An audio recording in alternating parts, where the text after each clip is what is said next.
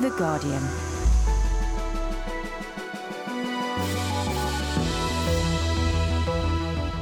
My name's Jon Dennis. As the World Cup finals reach their climax with Spain taking on Holland on Sunday, in today's podcast we'll look at how the tournament has reflected the world in 2010.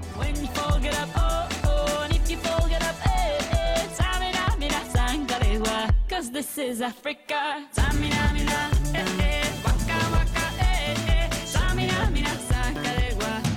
For Africa. My guests are Guardian writer and sometime goalkeeper Simon Hattenstone, former BBC World Service editor Teresa Guerreiro, and Guardian football writer Barney Ronay. Before we hear from our guests, it's the first World Cup to have taken place in Africa. So, how's the tournament affected the host country, South Africa? Let's hear the views of some South Africans. Uh, my name is Gerald. I'm from Zimbabwe. I'm an artist uh, make you know antiques to decorate a bit in your room, living room, or even in the garden. I came here for the World Cup, you know, to alleviate uh, some of my personal problems by working with uh, the tourists. I would say we had great expectations. Some might say it's wishful thinking, but I expected for business to boom, for people to come and place more orders. But I didn't work out the way we expected sometimes I hardly make a sale at all. And uh, some of these tourists, they just come and see. It's like we're in no exhibition, but they just come and see. They don't buy. Uh, it's been disappointing, personally for me. They build stadiums, uh, upgraded roads for the World Cup in order for them to accommodate the tourists. But when I take a closer look, I mean, when we take a closer look into how people are generally living in South Africa, especially black South Africans, they are living in shacks we have no option. We have to abide by what we have. And what we have, some of these we are living in squatters. This World Cup in general uniting people. I would say that's a delicate matter. Like for example, this is xenophobia thing, and it's going to be imposed on the foreigners. And I am also a foreigner here in South Africa. I just hope this uh, unity thing, which uh, which was brought about by the World Cup, is going to continue. Uh, my name's Heidi Holland. I'm a journalist and an author. I write books. Oh, do you know it's been so wonderful because we our expectations were quite low. I think this country suffers a bit from a sort of in, inferiority complex, and a lot of the media elsewhere, particularly in Britain, was very, very negative in the run up to the World Cup. And I think because we've internalized this sense that we're not quite up to speed, we, we all bought that, and uh, I was quite nervous before the World Cup that crime would come with a vengeance, but in fact, I don't know where the criminals are. We haven't got any criminals, it seems. There is division, there's all kinds of division in this country. So when we talk about unity, we don't mean that everybody's suddenly having dinner together and enjoying conversations together. But the fact is, the white people got behind Bafana to a greater extent than any of us expected. And unfortunately, white people, although they're a small percentage of the population are very important here because they're the economic drivers and so on. So their attitude is quite decisive, you know. I mean, FIFA comes in for a hammering all the time, quite rightly. In many cases, they are quite bullying. And um, I think they virtually held a gun to the South African government's head and said to them at a certain point, either you pull finger now or we're going to take the cup away from you. But on the other hand, they've achieved this incredible tournament. It couldn't have been done without FIFA. And a lot of people would like uh, the idea that all the poor people can go to the matches and so on. But this is a commercial event. And I, I think perhaps FIFA becomes synonymous with aspects of the commercial world we don't like. But nevertheless, it requires a huge amount of organization.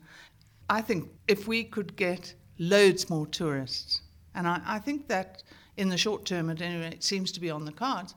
I think the fans have really enjoyed South Africa. People are amenable, and the restaurants are not were not as overpriced as everybody had predicted. You know, there wasn't as much exploitation as people had feared. I think our reputation has benefited immeasurably, and I think it'll be reflected, certainly in the short term, in economic gain. And that's what we need. We need jobs. My name is Kamogelo Deka, born in Soweto, 1982.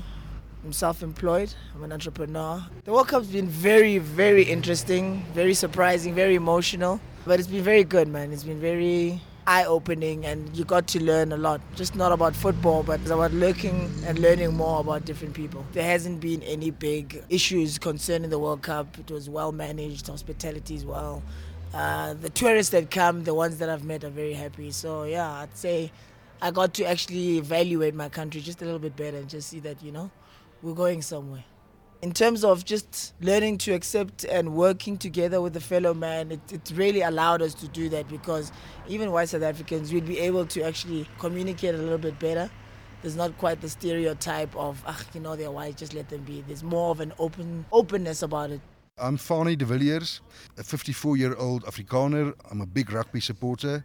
In rugby, you try not to show that you hurt. In soccer, they're trying to fake injury. That is a bit of a, a softy, sissy game to us here. Uh, we were a bit lukewarm towards Bafana. Bafana, we could see that they wouldn't really make it to the top. But we we did follow the games, and we, we some of us bought Bafana Bafana jerseys. I hate the vuvuzela. Crude noise. It's not nice. It started as a kudu horn, and then an Afrikaner in Cape Town turned it into a plastic pipe. I don't expect many, many whites to flock to those games now, but a major development was the soccer city in Soweto, uh, where, where mostly soccer is played. The Blue Bulls rugby team played there a few weeks ago a test, and it was very successful. And and they're going to play again against the All Blacks in a few weeks' time. And and a lot of Blue Bull fans came from Pretoria, white guys, and they really enjoyed the hospitality uh, and the friendliness of Soweto. So that that is a step forward. And to me, it will be nice if there's a blurring of the boundaries, but it's not going to happen overnight. Teresa Guerreiro, the World Cup has highlighted an enormous amount of goodwill towards South Africa, hasn't it? Yes, it has indeed. I mean, I think I think it was really quite interesting that even those people whose livelihoods consist of knocking down all these foreign enterprises and, and actually predicting that these foreigners are just not going to get it right, actually were somehow willing it all to happen. And it did happen. And no major tragedies occurred and nobody was murdered or raped or anything. Then people actually surrendered to the whole joy of South Africa and the welcome of South Africa. And I thought that was a fantastic uh, result. Barney Ronay, I mean, at the very least, uh, we know a little bit more about South Africa after this World Cup, don't we? I feel I should defend, oddly enough, the British media in one sense, in that people may have been a bit negative about South Africa delivering this World Cup, but the British media are absolutely negative about everything. I mean, it, w- it wasn't a, a, choice to single out South Africa. I mean, wait till they get started on uh, the London Olympics. It can be much worse. No, that's my point exactly, because I mean, my, my personal experience was when uh, the European Championships took place in Portugal in 2004. You're Portuguese, and, Teresa. Yeah, and I'm Portuguese, say. of course. And I kept reading in the papers here that, that oh, no, these Portuguese people are just not going to get those stadium ready. Oh, no, no, no, no, it's, it's terrible. You know, it's, they're just not going to finish. I mean, they're Southern European. What do you expect? And, and yet it was a major success. And I loved to sit there in front of the television and see all these pundits, well fed, well uh, wined, you know, very welcome, enjoying the sunshine. And, and I know exactly how South Africans feel right now. I know exactly how they feel. Simon Hattenstone, as a, as a well fed, fed and well wined uh, Guardian journalist, how, how, do you think that? How do you think that? Uh, you know, South Africans will benefit from this in the long term? I'm not sure that there will be a huge financial benefit. I think, in terms of what it represents, it's massive. And I think, as a symbolic thing, it's wonderful. Is it 16 years post apartheid to hold a World, Cup? For Africa to host its World Cup, fantastic. If you're looking for the World Cup to rebuild the economy, as most of the people said who were being interviewed, it won't do but I don't think that was ever the priority. And uh, as, as the um, World Cup was an as an African phenomenon, Barney. I mean, most African players don't play in their own leagues, do they? I mean, that's likely to continue, I suppose, isn't it? The World Cup won't change that, just like the World Cup won't change most of the things. I mean, just oddly enough, in defence of, of FIFA, um, I, am not sure it's football's duty to fix social problems in the countries where it stages its tournaments. FIFA's been actually pretty good to African football. I mean, giving the World Cup to South Africa is just one part of it. Um, the current president, Sepp Blatter, has, has used Africa to kind of bolster his own personal voting bloc, and part of that has been a particular kind of sympathy towards African football and Africa being brought into the fold. So I don't, I don't think FIFA's got a great bill to pay there, particularly. Teresa Guerreiro, you, have said uh, in the past that FIFA has displayed a colonial attitude. Uh, why do you think that? In order to persuade most South Africans, and most South Africans are uh, black people and they're poor.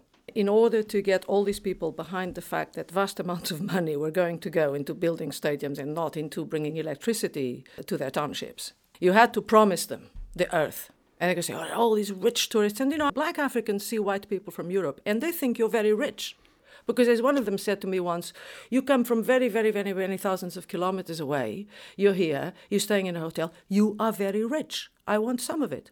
These people were then promised a huge impact in their lives, but in fact, FIFA, because of commercial contracts, barred these poor people, as the Zimbabwean man said, from selling their wares anywhere where people would be tempted to buy.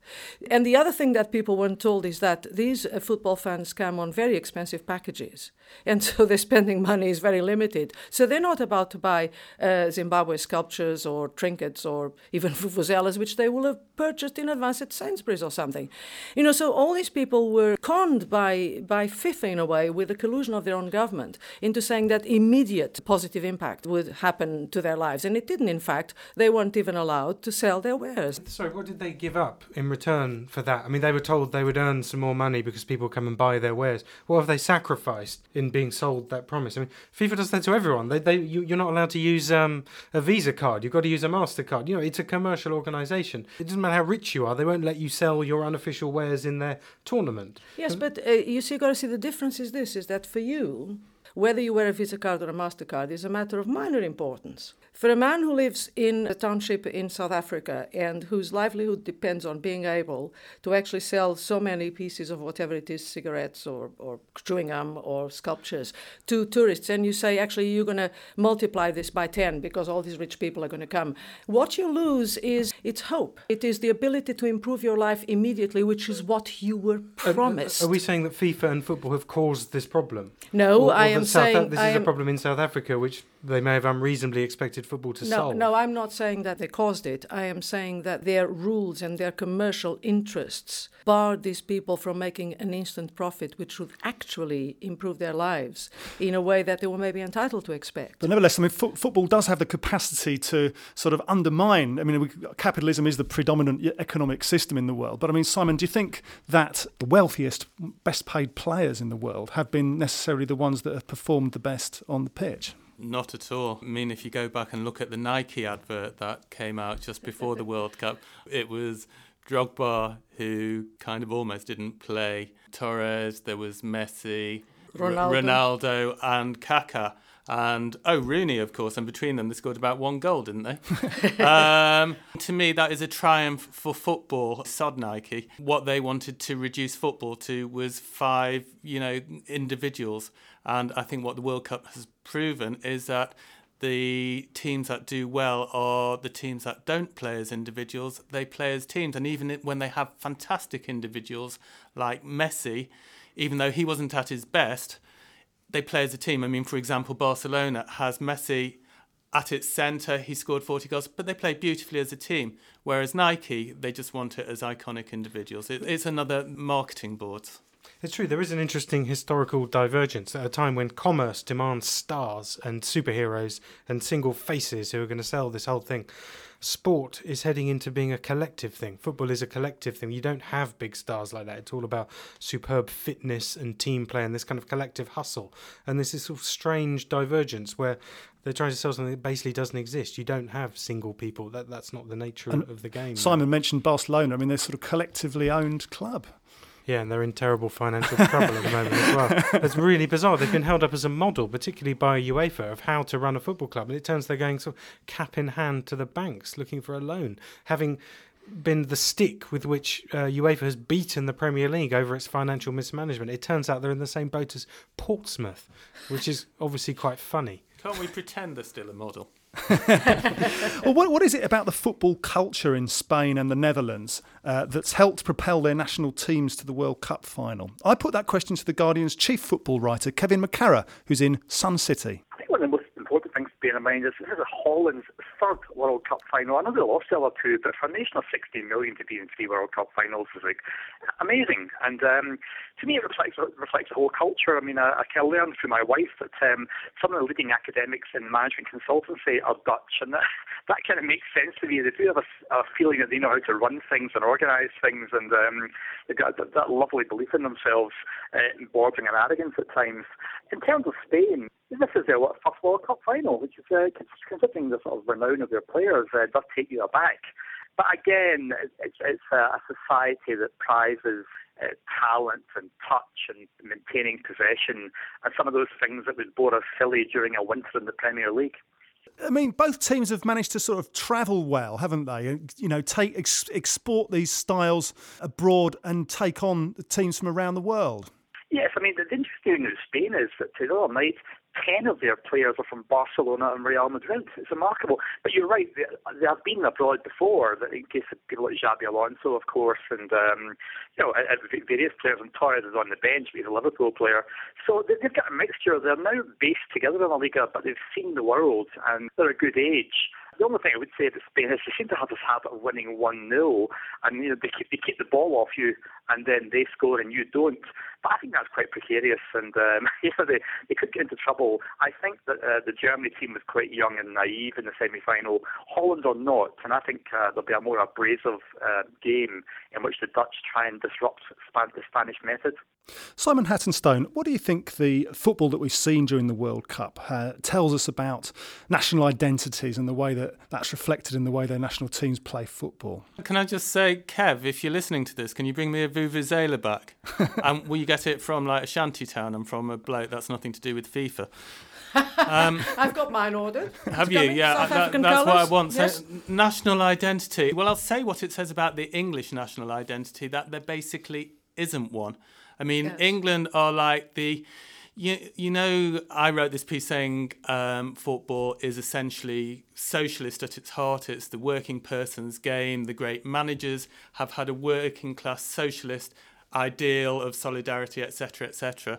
And lots of people have ripped the argument apart and said that's absolute rubbish. You know, capitalism is rife, etc. But I think what is perhaps more um, worthwhile looking at is looking at how unfettered capitalism has ripped apart the game and look at that through the England team. What it's taught us about our national identity is that we had a team of individuals who could only measure themselves really by how much they were being paid. I'm a Manchester City fan. I think the classic example will be my team next year, which are basically a bunch of mercenaries coming together in an attempt to unite. And yet again, they will, will finish fifth. And I think the England team were an example of that. And the teams that have done well, I would say, played with a degree of solidarity. I, th- I, think two things uh, need to be said on that. One is that both Holland and Spain and uh, Chile, whose, whose sportsmanship I found absolutely admirable throughout, but these countries are countries have absolutely no qualms about being patriotic, being Spanish, being Dutch, being Chilean. They're proud of it. Even in Spain, with a horrible history of, of fascism and dictatorship, the flag is not something you're ashamed of. It's the flag of your country. It doesn't have to be Franco's flag. So in this country, there's a huge, in Britain, in, in England, there's a huge ambiguity about being patriotic. People think if they're being patriotic, they're being fascist or being National Front or being something you mustn't be, you know, and then these flags come out and then everybody sort of frowns a little bit. So there's that problem. But the second thing that we must not disregard is that in Spain and in Holland, there is a huge setup, a system of developing young players from the age of five all the way to whenever they become professionals. And that system is now has been in place in Spain for a long time and yeah. is now finally paying results. So the combination of being proud of representing your country, having all this training behind you, and finally having acquired in Euro 2008 self belief. Yeah. Has brought, you know, is now bringing complete results. I do think even if we developed as we should develop, I mean, such is the pure capitalism of the Premiership that it's not worth it because we need instant success. So we I can agree, develop yes. and develop, and then we won't pick the players. I agree. Or you'll be like Manchester City. You'll develop four homegrown players, and then you'll sod them off to Sunderland. I think you're, you're, sort of missing the point about the Premier League. We've basically got a choice here. What we've got is the Premier League is a service economy league. We stage manage the best league in the world. We're very good in this country at putting things on. It's not a, a manufacturing economy. We don't produce players. What we do is produce the best, most exciting, best publicised, best branded league in the world. And that's what we're good at. And we've done a very good job at it. And it's very easy to discount that and say that's not an achievement, but it is. But it would be extremely hard to do both that and also match, well, the kind of footballing equivalent of China for producing players as well as, as having this kind of service economy, which is what we do have. I agree. It's a, it's a huge achievement, but I think the cost is greater than the achievement. What's the cost? I think we've got bankrupt football teams. I think it'll be decades till we get a decent England team again. Most of the best teams have, I think the figure today was under 40% of English players. And but that's we're what I'm saying. We're, staging a league here for other people. We, we, we, yeah, like, we are. but like you think- asking Kevin that- to bring back a Vuvuzela. We, we, we, you know, Yeah. that's what we do. That's our no, instinct. that's that's great, but I think it's at a huge cost to our national game. Well, yeah, I mean, you're exactly right about. There's two ways of reducing footballers. You either have mass poverty, or you have a brilliant system like Holland do, where you say, okay, we're a very small nation, we're going to make the most of what we've got, and they actually produce things. And maybe it it's impossible not to see a kind of wider resonance in the way the Dutch approach life. I mean, half of their country is reclaimed from the sea, um, but we don't have the poverty, we don't have the system. What we have is a kind of ability to manage things and to brand them, and we're making the most of that.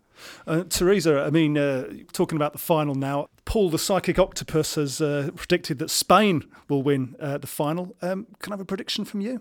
No, because I tell you what, I've I've been predicting almost everything right up till now. I've, I've been I've been competing with this octopus. I really have. We're all competing. Um, but that means that also my heart has then been set on something. And I suffered so much during that Spain Germany semi final. I'm not going to put myself through that again. I'm just hoping. This is my, you know, you fall in love with football when you see uh, the Dutch in the 70s playing. You then fall really deeply. Truly in love with it, and all you want all your wife or your life is just to recover that feeling you know that that exhilaration. And so i'm just hoping to be able to sit there. I know it's not going to happen. I know it's going to be a tough match. But i i'm you, you sit there all the time waiting expecting this happiness to descend upon you for 90 minutes. So this is what i want. I, I don't particularly care who wins provided they make me happy. Barney, one from you. Spain 2 0. Simon? I would love Holland to win, but not as much as I'd love Spain to win, mainly because I've got them in the office drawer. Well, thank you, Simon Hattenstone, Barney Ronay, and Teresa Guerreiro. Guardian Daily was today was produced by Tim Maby and Peter Sale. My name's Jon Dennis. Thanks for listening.